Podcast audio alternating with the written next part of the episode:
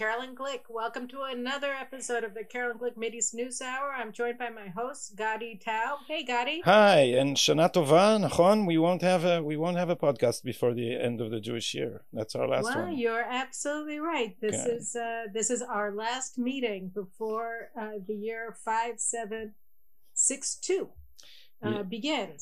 Yeah, So, and, and we uh, and this we is bless over- each other, So, sorry, five seven seven two. Five seven. Boy, I'm terrible. Five seven seven two. and and we and we bless each other Or is by it two? by. You're asking the wrong person. I can tell you what year is it to the death of Christ, uh, because we live in Tel Aviv. You know, it's a different thing.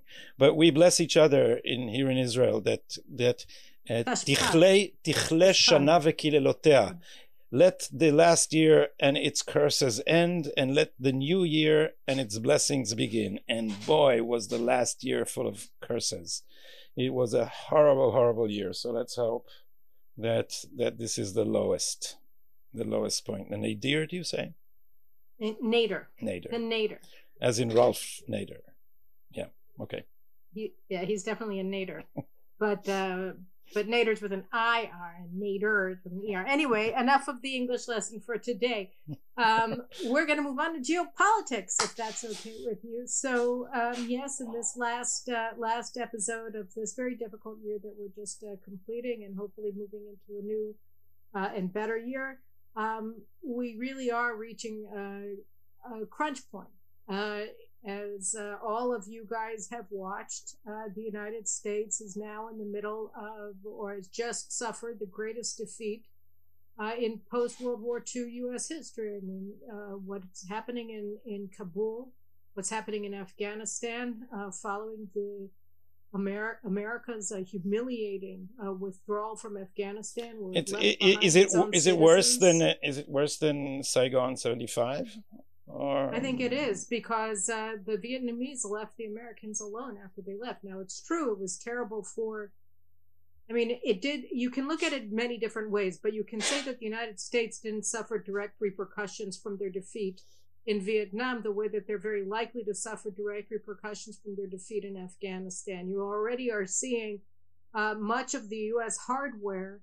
Uh, there were pictures today, I think it was of Humvees traveling on a road in Iran, so that uh, people were saying that the $90 billion worth of munitions that the United States abandoned in Afghanistan were in the hands of the Taliban and they would likely share them with China. Well, here they already are sharing them with Iran.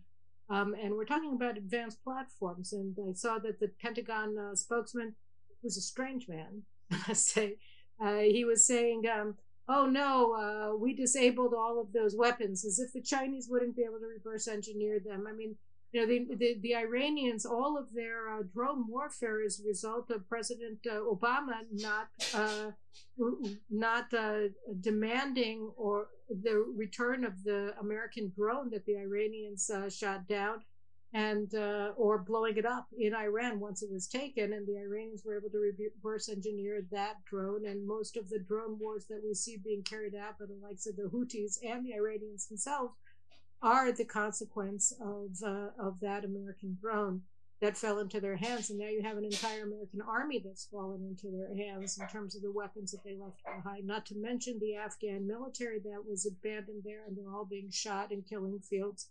But Um, but Caroline, how do you you know. explain this? How do you explain the the amazing debacle? How do you explain why is there no one at the helm? I mean, I I, I don't think that that Joe Biden is really in control or is in full cognitive power, but there are people around them. Some of them are professionals. So is is that just a complete blindness to reality or is there malice or how did it get so bad Well, um, I think that there are a couple of explanations for that. One is, I mean, you look at Jake Sullivan, and you know he looks like he's 12 years old. I wouldn't trust him. You know, if he was trying to sell me a, a new car, I can't believe that he's national security advisor. He's just fundamentally not a serious person. And I have to say the same thing about Tony Blinken. I mean, he just doesn't strike me as somebody who has. Uh, I mean, I would say he doesn't have the gravitas to perform the functions of Secretary of State, but you've had a lot of uh, secretaries of state who didn't necessarily uh, have gravitas, but it just seems to me like he just doesn't understand international affairs. I mean, basically, I, I wrote in my latest Newsweek article that's going to be coming out uh, on Thursday of this week that you know you have this weird um it's you you have this uh, fundamental assumption uh, that's shared by most of the people in the in the Biden administration, and we saw it here in Israel with uh, the Barak government in, in 2000 with the withdrawal from from Lebanon. Uh, we saw it in the uh, Sharon government with the withdrawal from from Gaza as well. So we've had our share of this idiocy, but it's this idea that people are only fighting the United States because the United States has has provoked them in some way that it's done something. And so the idea with the Taliban and it's very clear that mm-hmm. this is sort of their their idea fix uh, with uh, with the withdrawal that the Taliban can now be the United States' partner because the only reason that the Taliban was opposed to the United States was because the United States was in Afghanistan, and that was the thinking that uh, made Israelis convinced that we could leave the security zone in southern Lebanon because uh, the idea that the likes of Yossi Beilin uh, and and his and his uh, like-minded, brain-dead radical leftists were selling to the public was that Hezbollah was just going to turn into a normal political party. Uh, they were going to break with Iran, which of course completely controls them and owns them. They were going to do all of those things and just become, you know, liberal Democrats. Uh, the minute that Israel left South Lebanon, the only reason that they were fighting Israel was because we were there. If we left, they would go away. And of course, that's not at all what happened. They followed us into Israel because they exist in order to annihilate Israel they're motivated not by where Israel is, but that Israel is. And uh, we didn't want to believe that. And of course, the same thing pertained uh, with Gaza and here in Afghanistan. What are they saying? They're saying, oh, we're not threatened uh, by having left them with $90 billion worth of U.S. weapons. And, and by the way, they also left them a lot of cold hard cash. You know, I sent out this, uh, I think we might have posted it or we were thinking about posting it last week, which was a video of these Taliban going into this U.S. base, and there were just stacks of what like hundred dollar bills there in like these huge piles, and that was you know hundreds of millions of dollars sitting right there in cash, and the Taliban were just fanning it out.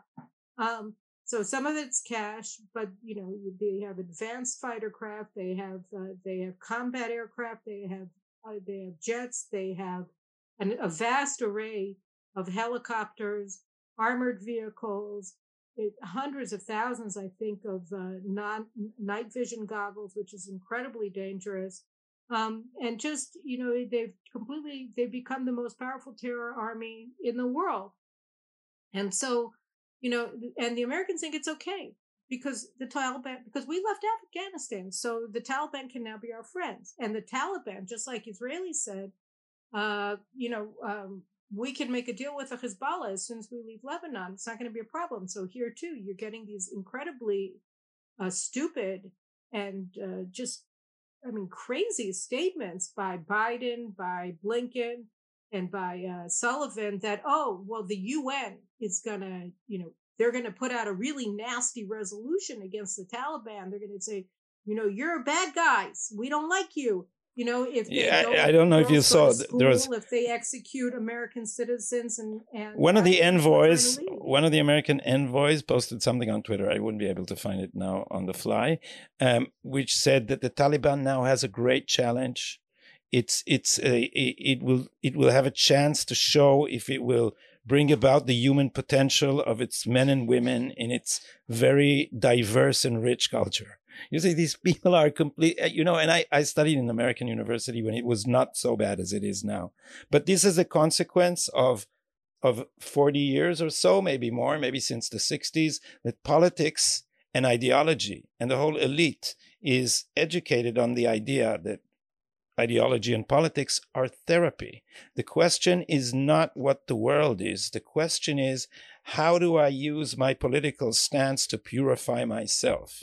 So this, when this is extrapolated, and, and Barack Obama is the, is, is the prime student of that because the world stage is a, a, a place to, is a psychodrama. It's the place to resolve your own feelings of guilt. And, and, and when this is projected on the world, we get, we get a, a, a perverted, um, therapeutic version of the Suez crisis because in the Suez crisis it was Eisenhower who was not sentimental but was very American in it in, in, in the old sense in the sense that all problems are practical and we're going to solve it practically who completely misunderstood Nazi, right? The idea was let's um, let's uh, distance ourselves from the history of colonialism and if we're nice to uh, the radical Arabs, then they'll have a, they'll have skin in the game. They'll they'll reciprocate. They will not hate us anymore. And this is a complete inability to understand what radicalism is. They just don't take it seriously. They they think that the other party is exactly like them and that it's all a game of who offended who and who will be the victim and who will play what part in this therapeutic drama. I'm sorry, this is the far background of what, what we're seeing. No, I think now. you're right, but I think that you know we can we we can look at it sort of under under three kind of uh, we can sum sum this sum this whole thing up through three uh, headlines. The first one is Marxism, right? Because Marxism is sort of a post-Christian a post-Christian faith, right? And so the idea that you can purify yourself through uh, politics that politics is really virtue mm-hmm. signaling and it's about uh, um, atoning for your sins. And uh, and you know the with the with the um, with the uh, uh, America's original sin being slavery and that America is part of this whole post-colonialist guilt that uh, really you know belongs to the Europeans but America will be lumped into that. And then the idea is that everything is our fault we're the only actors on the world stage. And all of these third world primitive people, they're our victims by virtue of the fact that they aren't us.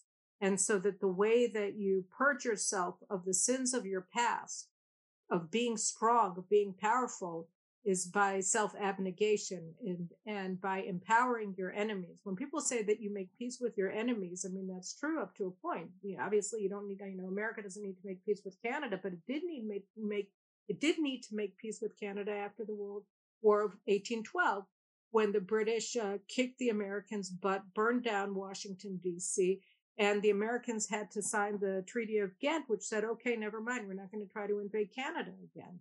So that, you know, that was a peace treaty made between enemies because the United States had been defeated.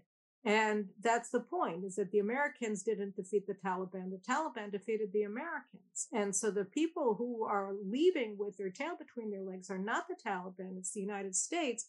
And th- the idea basically of this kind of post Christian uh, cultural Marxism that really is so emblematic of American political discourse today and unfortunately American foreign policy under the Biden and Obama administrations is um, you know that that they think that the way to cleanse america of its past is actually to lose.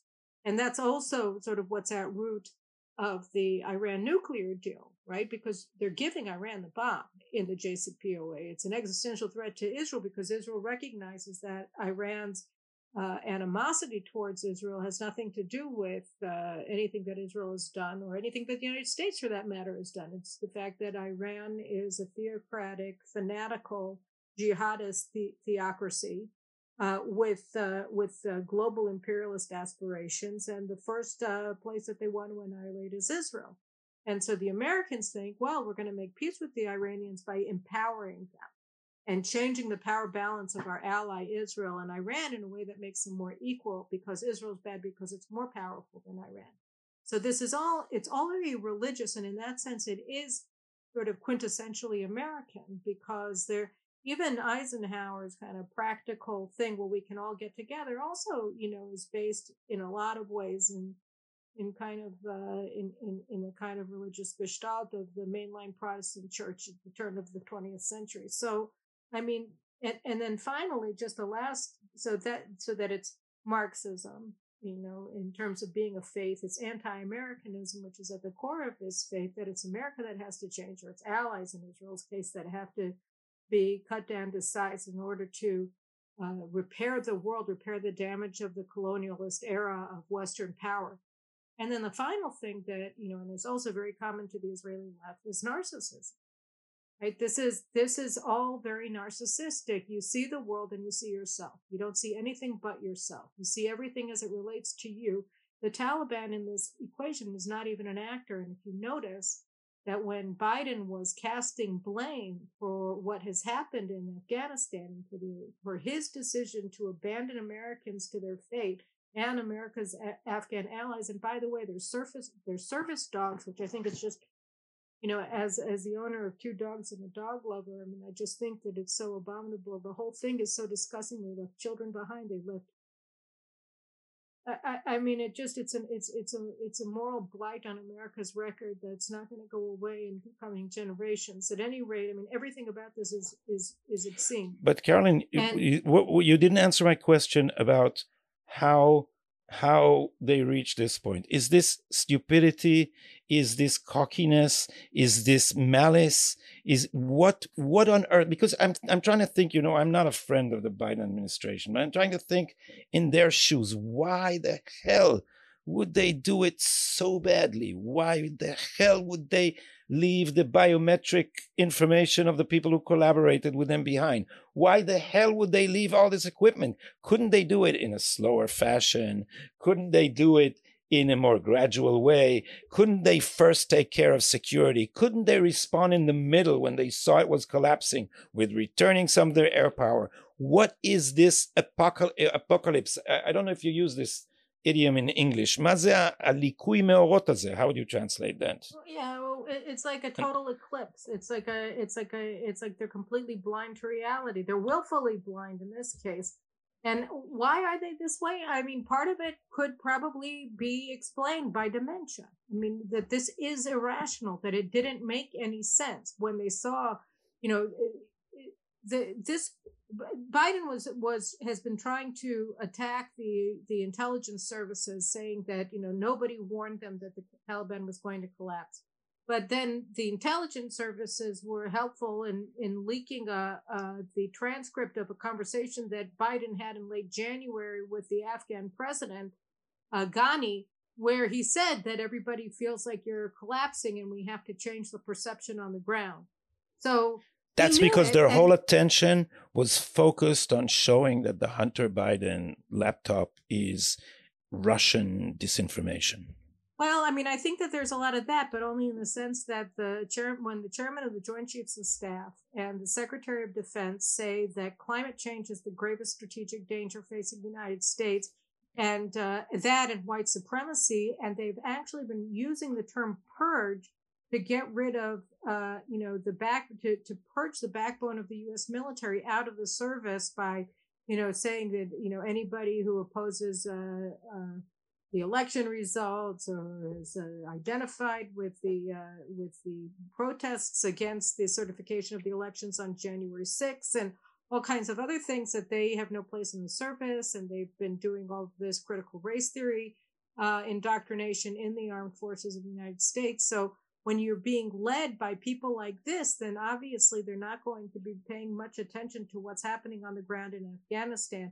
And also, you know, again, we've had situations like this with our generals and the general staff in Israel, where they talk about, uh, we had in the Second Lebanon War, where we were so ill led by the Chief of Staff, Dan Halutz, um, and he said that uh, Israel needed to uh, stage a scene of victory in the in the uh, village of Bint and he sent our our forces in there with no cover and with no real plan to take any kind of uh, areas of that uh, of that village in a in a coherent way. And it was a killing field. He just sent them in there to die because he thought that you can just imagine a victory. You could just you know put something on camera. You could stage it like it, it it's just it's just a show and that'll be enough and that's not enough. If you want to actually win, you actually have to defeat your enemies. You can't have, there's no picture of victory. You don't have somebody planting the flag in Iwo Jima without actually conquering Iwo Jima. You had tens of thousands of U.S. soldiers and Marines who were killed in the Pacific to, before they, no, they weren't doing it in order to take a picture of themselves planting the flag at Iwo Jima. They were doing it to defeat Imperial Japan. And somehow or another, people have fallen so in love with imagery of victory that they forget what what was necessary in order to reach that point in the real world And so in the United States, you have a reflection of that in uh, Mark Milley and the chairman of the G- Joint Chiefs of Staff and Lloyd Austin and in another four star general, you know, who's the Secretary of Defense. They have these ideas that are totally di- uh, divorced from reality. So I think in part, you know, maybe Joe Biden's very clear dementia. I mean, he, he is clearly not in, in, in, uh, he does not he does not uh, uh, control anything. He he can't pay attention to things. Every, you know all of his speeches but, are on but does he does he make the decisions though? This speech this speech was I, I, I mean, for the first the time one from last, all of yeah, them were terrible. But, all but, of them have been terrible. But but the last one was was I, I I you know he doesn't write his speeches. Come on, um, someone there thinks they're in control, and obviously what I, I read the Ayaan Hirsi Ali. I, I like to read her. She she wrote something for UnHerd, and she said, you know, this is the consequence of getting used to uh, running your shop without any criticism, whatever. The the press just said amen. This Jen Psaki is just she. It's a it's a it's an unbelievable joke. They think they can just paper everything over with with like bland phrases and they've been for for quite a while now running their shop without any criticism and so they they felt there were no consequences it's like the the wall the press instead of uh, in, instead of describing the world has erected a wall uh, through which we cannot see the world. i have been saying this, I don't know if you saw on Twitter, for a while now, that the real story everywhere is the press. Because if it was not for the press, we, didn't, we would not have this ridiculous government, because these people would have been shamed out of office by a realistic, normal press. And we have the same thing. The press has been building up a marionette who is Biden? Biden is, is one of the greatest failures in the history of American politics. There was not one foreign policy decision in his 40 years in Washington that he was right about. He is ridiculous. And he, and, and his, I don't, his son is, is, is a permanent security hazard. His family was in bed with China, what not? And, and the press, and the press has been singing Russian collusion about Trump. And so, yeah, but I think that I think you're right. But again, I think that you know, uh, I mean, nobody is gonna, nobody, you know, take second place. I take, t- I take second place to nobody, including you, Doctor Taub, in you know my criticism I'm of, shocked. of the media. I don't, but but uh, but I have to say that you know you also have to blame the policymakers. I mean, they're the ones who wanted this job, and you're right. They, you know, it was it was stunning and they all they do is spin. I mean first of all there was a, a stunning politico article by their world by their white house correspondent who said that the who wrote that the it was like early last week she she wrote that the biden administration is angry because it's not getting its props from the press on the great uh, on the great uh, uh, achievements that they've been making in the withdrawal from afghanistan. I mean they literally thought that they should be getting uh, uh, praise for all the people that they were bringing out. And um, I mean, it was a lie on every level, right? Because they were blocking people from getting in. They blocked American citizens from getting in. They gave they gave the Taliban the ability to block U.S. citizens, to block Afghans who were supposed to be getting out from getting to the airport in the first place. And the idea that they would surrender perimeter security of the airport, the approaches to the airport to to their enemies who now they're pretending apropos of absolutely nothing with no proof, with no evidence that they're now their partners is insane. I mean, obviously there would have been, there wouldn't have been Americans left behind if the United States had controlled the roads to the airport. They would have all been able to leave, as would you know, a very much, a very large number of Afghans were supposed to leave, and probably a lot of the Taliban and Al Qaeda and ISIS terrorists who found their way out of the country would have been blocked if the Americans had been doing the vetting and if they were in charge of the roadblocks. But they surrendered that to the Taliban while claiming that the Taliban were their allies and their partners. But the thing is, is so they didn't see it they, coming. They didn't no, see it coming. Oh, oh, oh well, let me just make one point. All they're doing is spinning the idea that you can liken what they're doing to the Berlin airlift is insane, right? And yet they continue to repeat these lies over and over and over again. The biggest airlift in history, but they were the reason that there had to be an airlift. It was all their fault and they did it poorly. I mean, you know, my friend uh, Jay uh, Dyer, Jen Dyer, who also tweets that she's she's a former naval uh, intelligence analyst. She's brilliant, and she wrote, you know, Biden was saying there were 200 Americans left behind. She said that's one airplane, one airplane. You see, it's 200, one airplane, and they left a day before the end of the deadline. So if they had actually been organized, if this had been a successful airlift like the Berlin airlift was, then they wouldn't mm-hmm. have been left behind.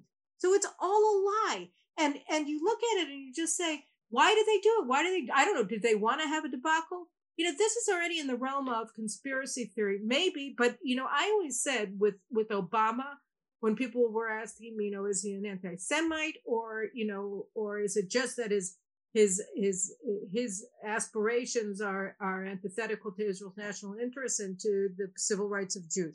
And I would say it doesn't matter. I can't. It's. I mean, I can say, you know, my gut feeling is that Barack Obama hates hates Jews. I mean, he likes liberal Jews, but he hates he hates he, he hates Jews. He hates Israeli Jews. He hates religious Jews, and so on and so forth. But who cares if I'm right or wrong? It's irrelevant. The point is that if you're a policymaker, your policy has practical implications. So did did did Biden and, and his crew, you know, were they sitting in dark rooms smoking their cigars and twirling their mustaches and trying to figure out how to make the United States suffer the gravest shame and the biggest strategic catastrophe in post-war history to lose the trust of all of its allies and to reap the scorn of all of their enemies whom they empower? You know, I doubt it. But if they did or if they didn't, we got to this result. And I don't think that if they had been planning to do this in to cause maximum harm against the United States, that they would have done anything differently from what actually happened.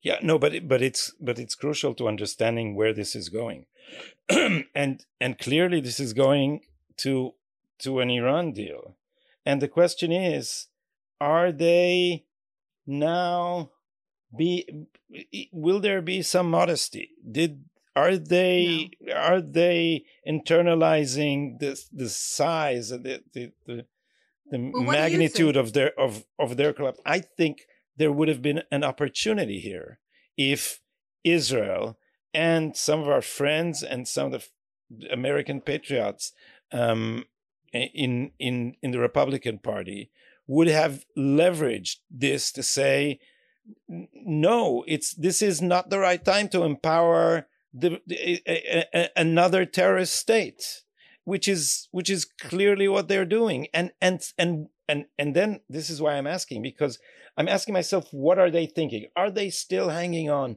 to the ridiculous philosophy of Obama that if you if you give Iran a stake in the game, it will be it, it would be tamed, it would become responsible.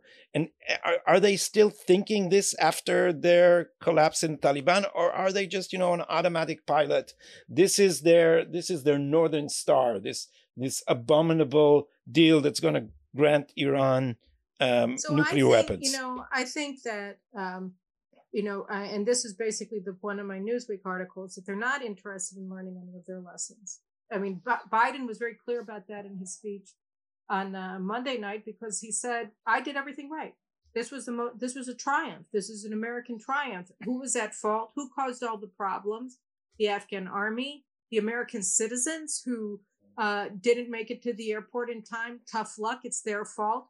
And of course, Donald Trump. Did, did, you see? Did them. you see that tweet by by by Ben Shapiro? He said he, he he imitated Biden and said it was a success and it was Trump's fault. Yes, I mean, but that he but he didn't just blame Trump. Trump we're used to blame the Americans who he abandoned to their fate under the Taliban. He, I mean, I'm surprised he didn't blame the dogs for you know not getting out of their not getting out of their cages that they were caged in, waiting to get on the airplane and just uh, and just jumping into the airplanes on their own. I mean, he blamed everybody except himself because he was perfect. So I think that his behavior, you know, is is very indicative of the fact that these people are completely incapable of learning. And moreover, uh, Tony Blinken and Biden both said what they said. Oh, well, um, we're going to continue to fund Afghanistan. They, they, they both highlighted the fact that the United States is going to give uh, humanitarian aid to the Taliban. I thought that that was also remarkable. So no, they're not going to learn anything, and I don't think that American allies can do anything about it except uh, hold them in scorn and ill repute and not listen to them and defy them because you know that that the only way that they'll learn is if they start if they start uh, getting the cold shoulder from Israel, from Britain, from France, from Germany, which by the way, Britain, France, and Germany are already giving them. And I mean, I mean that's that's a fact. Uh, and uh, the British the British Parliament uh, gave a no confidence vote to Biden. I mean, you know that's incredible.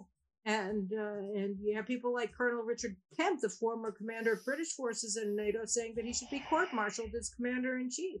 And and I think that all of these people, by the way, are right. But you know, we only have about uh, ten minutes, or maybe we have more time. We have a, we have more than that. We have twenty five yeah. minutes left of this show.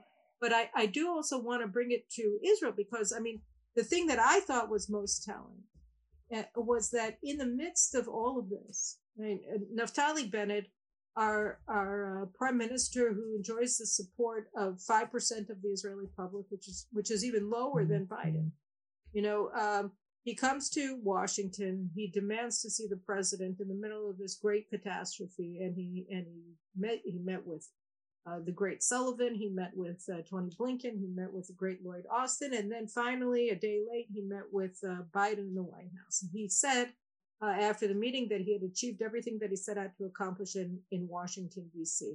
And uh, put, putting aside Naftali's spin on this, you know, according to a readout of the conversation that Biden had with, with Bennett, uh, that was given by Barbara Leaf, who's the uh, point person at the National Security Council for Israel. She's also you know, a radical leftist who supports peace now, but then so is everybody else in this administration. So why not? But she um, she said that uh, you know Naftali said that he and Biden didn't talk about the Palestinians at all, but they just talked about Iran. Uh, it works out that that was another Naftali lie that they that the Americans uh, didn't wouldn't let go of the Palestinian issue. That they made some very clear demands on Israel, and we saw that Israel abided by all of the demands because everything that the Americans were demanding was happening on the ground in Israel, while in part while Naftali was in midair on his way back home.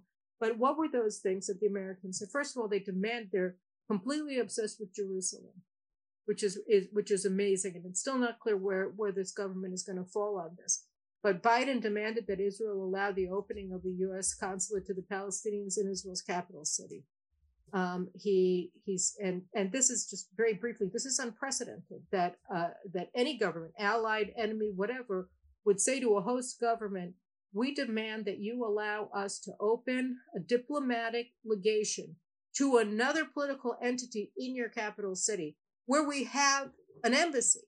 This, this, I mean, people say, well, there was a consulate. Yeah, but there was a consulate that was founded in 1844, so that you know it existed in 1948 when Israel was was established, and Israel had to accept the U.S. consulate. But when the American embassy was moved to Jerusalem in 2018, there was no reason to have a consulate there anymore because the embassy handled all the consular affairs as well, and so they closed it.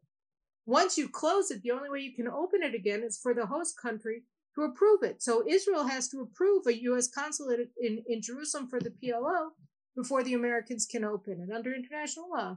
So either they're not going to ask for Israeli uh, approval, which would be a hostile act, or they will. And if the government gives it, then you know, uh, then then the government here is even worse than than we thought. But it looks like it may because it's not saying what it's going to do yet. The other thing that they said is, you know, did you know that the buildings in Sheikh Jarrah Shimon Tzaddik neighborhood in East Jerusalem are owned by American Jews? Mm-hmm. Yeah, they're not owned by Israeli Jews, they're owned by American Jews. So these are homes that have had Arab squatters in them since the time of the Jordanian occupation of East Jer- Jerusalem. And since 1971, the Jewish owners of these homes, and this was b- bought by Jews uh, in the late 19th century. So this has been Jewish property from time immemorial. And when J- Israel re- restored its sovereignty to Eastern Jerusalem, the Jewish owners tried to get back their property.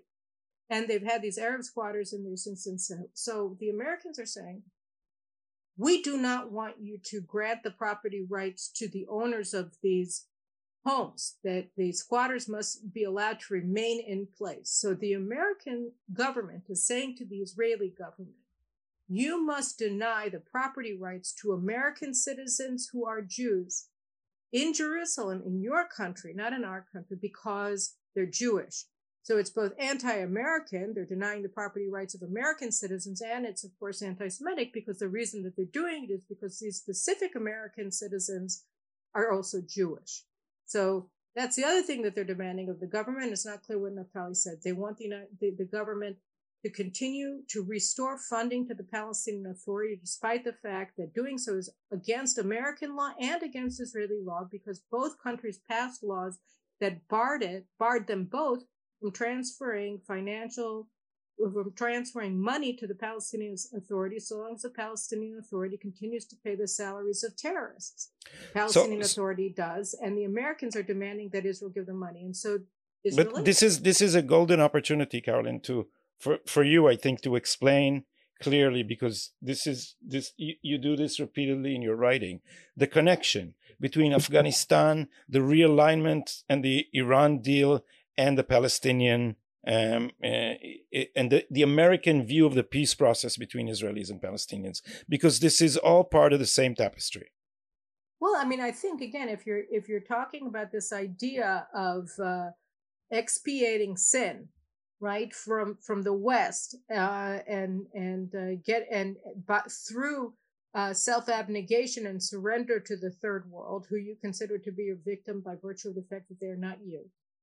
Um, then you know the the uh, the palestinians are sort of the um, archetype of the third world victim that you're supposed to appease because you know the i mean i think uh, Lee Smith actually wrote a beautiful article about it called the the Dream Palace of the Americans in Tablet this past week, and you know, and and uh, I mean he he's not tilling new soil, but you know it just it, it was a beautiful piece of writing. So I I would uh, I would urge everybody to just pick it up and read it because it, it was an enjoyable read. But know he recalled the fact that the Palestinians were the creation of the KGB Arafat was a KGB agent, and the idea behind it, and even before the PLO started, the, the KGB came out when they were still the NKVD. They came up with this idea after the Holocaust to transpose anti-Semitism and into anti-Zionism. So Slansky and the in the Slansky trials of the uh, of the Hungarian communists who were Jews was a Zionist. You know, he's a communist. He was the head of the Communist Party who was a Jew, but they turned him into a Zionist because they couldn't call him a dirty Jew, so they called him a you know a, a, a dirty Zionist. Um, and the, Zio, the, as they call him, as the now, the, the, radical left does it now in, right, in American the, universities. Yeah, yeah. Right. That's that's the updated language. But the doctors the doctors plot that, that Stalin had against Soviet Jews also they were Zionists. They were accused of being Zionists. So this was already as far back as 1949. It began. But the basic idea behind the, the PLO was that um, if it, it, the the Soviets believed rightly that you know after the Holocaust, the West had pledged to never to never uh, abandon the Jews again, to never to never uh, turn on the Jews as they had in the Holocaust, and the Soviets said that if they could convince the West to embrace hatred of Jews again in the form of anti Zionism, then the West would no longer be able to make a coherent moral argument for itself. And so, you know, the, the, the, the reason why the Palestinians were created because they were never there was never a nation called the Palestinians. They have no they have no shared past. They have no history. They have no culture that's uniquely theirs, except being on the front line of the war against Israel. They, their entire national identity is like a negative image of the Zionist movement. So it was so. so I'll recommend another book at this as a footnote to what you're saying. It's the a book. By the way, they're leftists, both of them, um, called "The War of Return." It's it's been published in America too. It's by uh, Adi Schwartz and Einat Wilf. Einat was is a former uh, member of Knesset in the Labor Party. But what they're saying is that the center of of the, the, the Palestinians are not going to give up the what they call the right of return. That is the, the return of the descendants of the refugees to Israel proper, because this is the heart of their ethos. The heart of the ethos is a this the destruction of the Jewish state, um, and so there's no there's no middle ground between the two narratives. But I'll add also, if you don't mind, a, a, a more practical political uh, connection between the two sides of the policy before Afghanistan. Uh, Iran on the one hand and the Palestinians on the other is that under Netanyahu and Trump, Iran was being cornered, and the way to corner Iran was to create the Abraham Accords. It's to create the Sunni alliances with states who realize that Iran is the real threat, not Israel, and that Israel is actually one of the most powerful allies they can have in the war on Iran. And the and the way and, and the way the Obama administration tried to prevent that was by saying there will be no peace before you solve the Palestinian issue.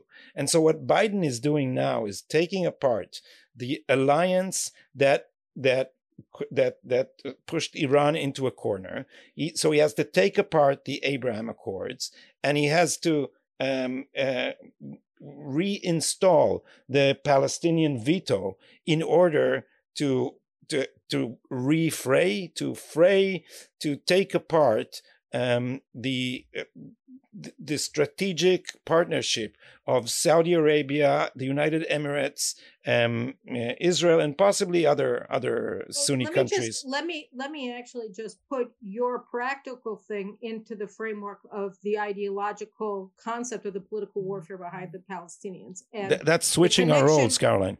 Right, but the con the sorry, but whatever. Anything goes today, don't you know?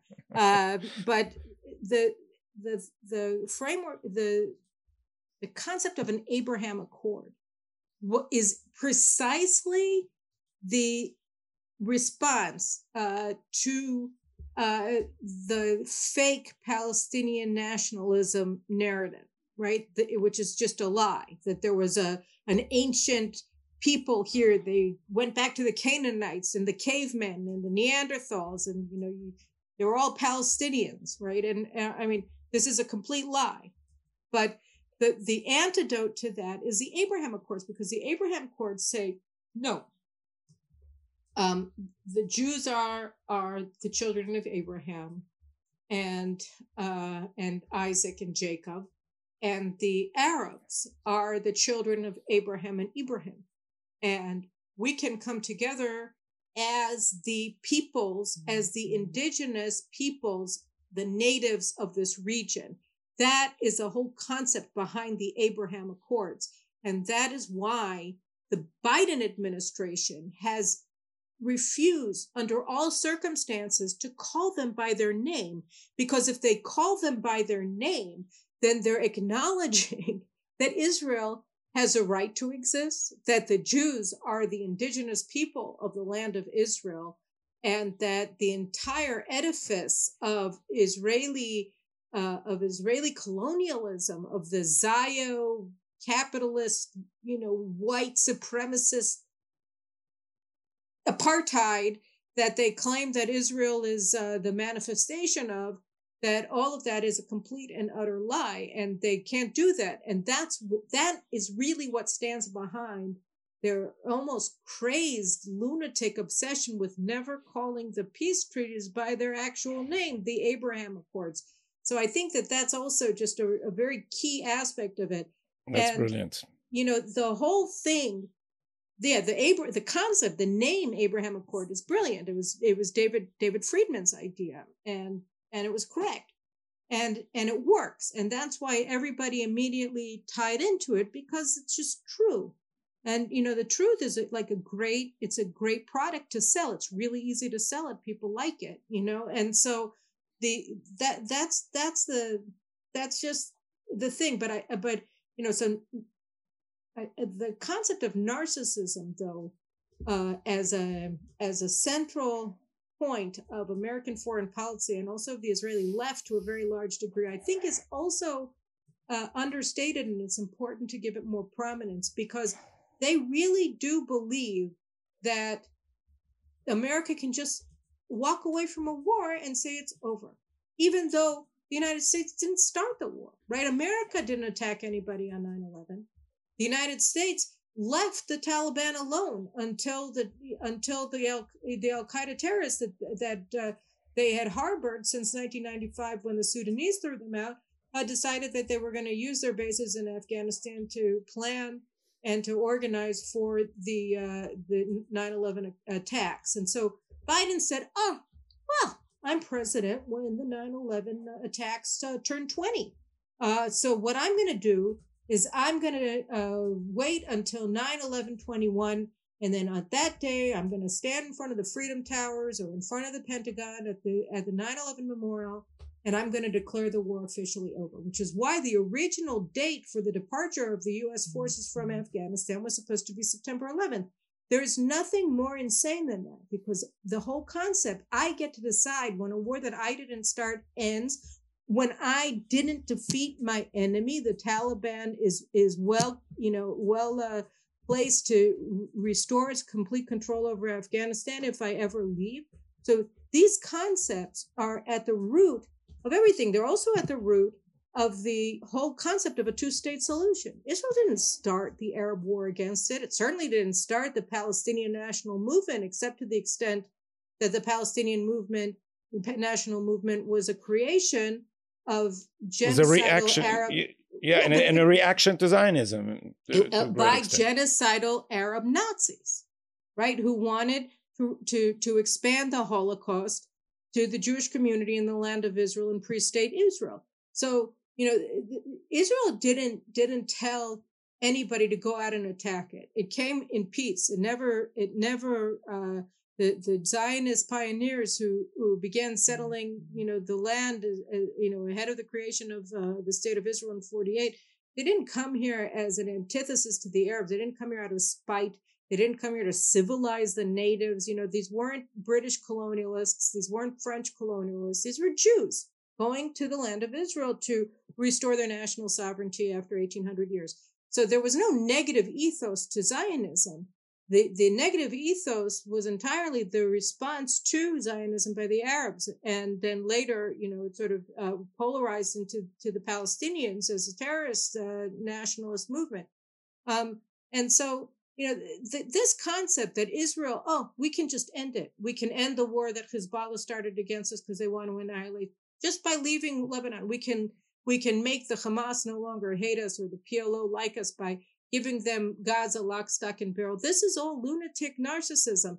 And, and at the heart of the whole concept of the Palestinian uh, conflict with Israel is this idea that all of these things that have happened in the Middle East, everything, all of the terrorism, all of the wars, it's all the Jews' fault. Why is it the Jews' fault? Because we won't quit the land of Israel. We won't leave Judea and Samaria. We won't leave Jerusalem you know and and at the end of the day if we leave those areas and we'll leave tel aviv as well because we can't we can't defend tel aviv without them.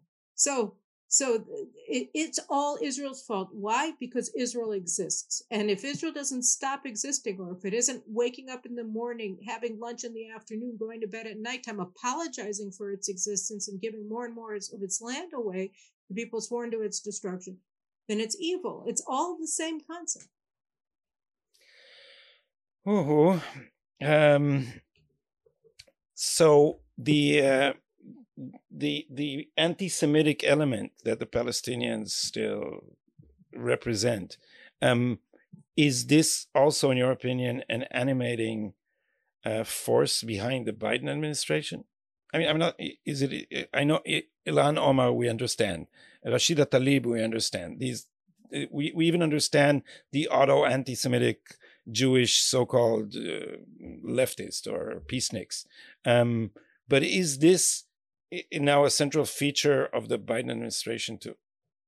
It is, but I mean, there are a lot of different manifestations of, of Jew hatred that are that are that are taking form in the United States today. I mean, I'll just give you an example among American Jews, like Dan Shapiro, who Biden just appointed to be Israel's babysitter on everything having to do with Iran. Um, you know, he he he gave a statement where he said that it was racist to cast aspersions on Maher Bitar, who who said that who who is a BDS supporter and now he's also in charge of all intelligence traffic in the U.S. government because he's the senior director for intelligence in the National Security Council. I think people would want you know might wonder what he did with all the intelligence reports saying that the Taliban was going to rapidly take over the country uh, of you know uh, when the United States left, and that uh, that the Afghan government and the Afghan army wasn't going to be able to withstand the Taliban onslaught in the absence of close air support, in the absence of American uh, contractors uh, uh, directing air traffic from Bagram Air Base, et cetera, et cetera. So I think you know that's also uh, uh, important to know. But Dan Dan Shapiro and a lot of the Tikkun Olam Reform Jews who are eh, you know in very prominent positions in this in, in the Biden administration have you know suffer from a form of anti-Semitism because as they see it, to be a Jew means to be a leftist Democrat, and that's how they define their faith. And so it's very similar to the you know expiation of sin through uh, through through self abnegation on the global level and empowering your enemies. So here, you know, Israel, which is a much more, which is a manifestation of authentic traditional Judaism, which is based on the three pillars of the of the Torah, the land of Israel, and the people of Israel. Then their Judaism cannot uh, be successful if Israel is successful. So I think that a large part of their identity as American Jews ends up being exp- expressed through hostility towards Israel. Because again, if Israel is the authentic uh, is the authentic representation of the Jewish people, which of course it is, then they're an inauthentic representation of that people or of that faith, and therefore they feel themselves to be in a state of existential uh, crisis or or conflict with the state of Israel as as reinvented Jews or as as Jews were whose Judaism is fully manifested in their political faith in liberalism and progressivism. So uh, that's one form. And obviously, you have the Islamist anti Semites like Maher Bitar and Hady Amr and others who have spoken on behalf of Hamas, who have supported BDS, Reema Dodin in the White House. There are a whole lot of them in, in the Biden administration, very key positions at the State Department,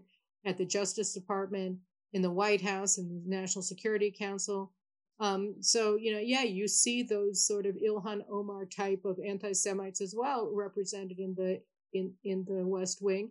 And then finally, you have the progressives in the in the administration. And here too, I mean, progressivism really is cultural Marxism, and it's very anti-American.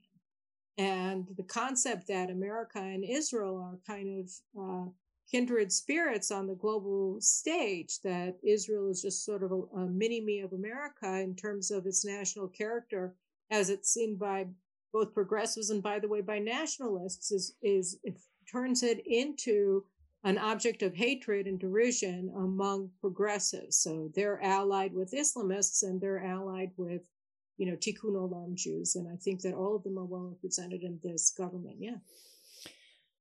So now we have um, a a a government here that is uh, I don't know how to I don't want to use too strong a term, but has agreed basically to subordinate ourselves under the language of friendship and cooperation and let's call each other not not not fight or sling mud through the media and all that which basically means that Israel would just bow down to to the demands um, of an American regime, which is I don't know if if hostile is the word, but at least unsympathetic to to Israel's interest and and operates against Israel, or or right or defines its own interest in in contrast to to ours. Um, so last word about the, because we said we'll talk about it about what this would mean for Judea and Samaria and and for the so-called peace process. So right now, we're seeing on the ground, and I wrote about this in my in my column for Israel Hayom, which is coming out on Friday.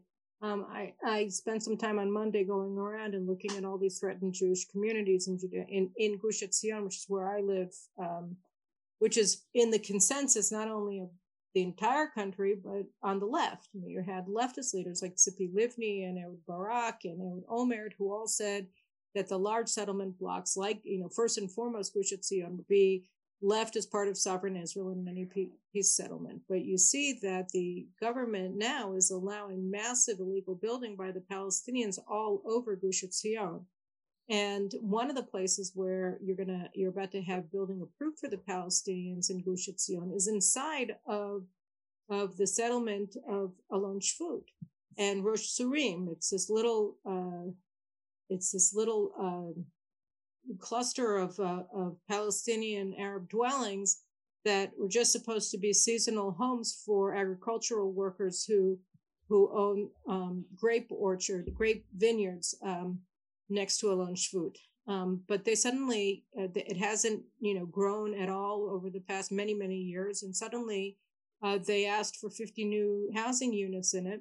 And they're, they're about to get them approved uh, by the civil administration. When that happens, they're going to take over uh, this walking path that connects all of the different villages in Gush one to the other so that basically, and it's all funded by France. They've they've invested 1.25 million euros in in this planning scheme for the Palestinians inside of Alon Shvut. And the idea is to turn them all from a flourishing block of communities that you know you can walk from one to the other on Shabbat when people don't drive.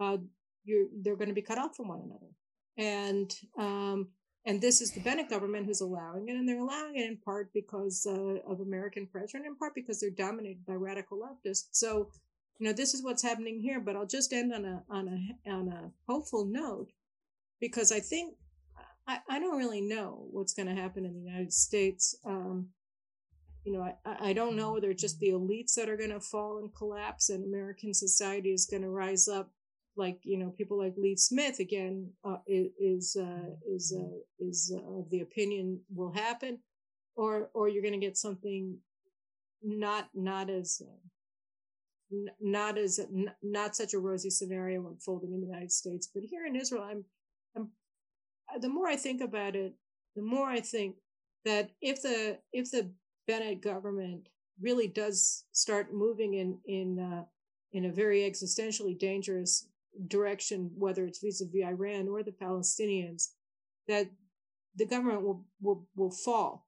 I mean, and so either it's going to actually have to do the things necessary to secure Israel's survival, not only of the Iranian nuclear threat, but of the Biden administration at this point.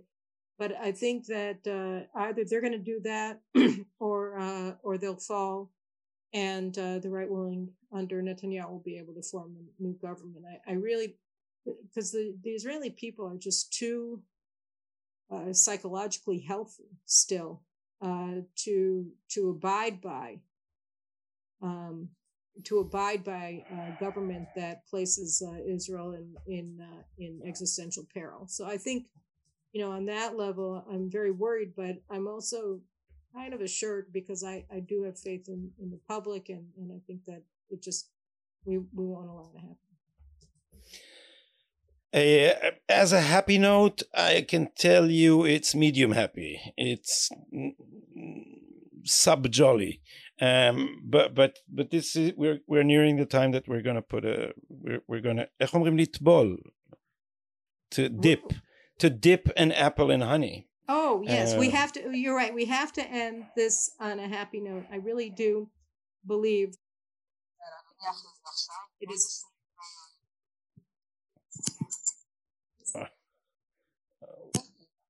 Oh my goodness! You know what just happened? One no. of my cooking videos for um for for it, that was up on so, my that was up on my that was up on my computer. Uh, it's it's it's uh, Mivashlimim Jeki. Jeki is this great uh, Moroccan chef, so, and, and, I was so just now, going I was just going over how to make a Moroccan uh, uh, Rosh Hashanah uh, dish called pastilla. So at any rate, so yeah, so you all just got to hear a little bit of Jeki it, that, that's and people don't know that your microphone is actually on a cookbook now. Yes, because because before this podcast started, that's what we were discussing the Rosh yes, Hashanah dinner. It's true because so, because it, because as you know, all Jewish holidays are about they tried to kill us, we escaped. Now let's eat. Right, and as a Jewish mother, you see, it all actually everybody says the men have to go to synagogue they have to i mean we go to synagogue too but that all the mitzvot are on the men but that's not true because the entire holiday and every shabbat is actually unless you're in a progressive household which i most certainly am not then all of the all of the cooking falls on the mom. So between writing about the strategic collapse of the us of a i'm also perusing the recipes and kosher by design for the holidays. So you know.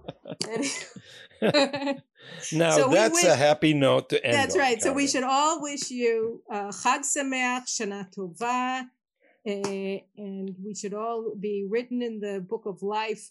And uh, this should be a good year. And Godspeed to everybody in Afghanistan who's stuck there.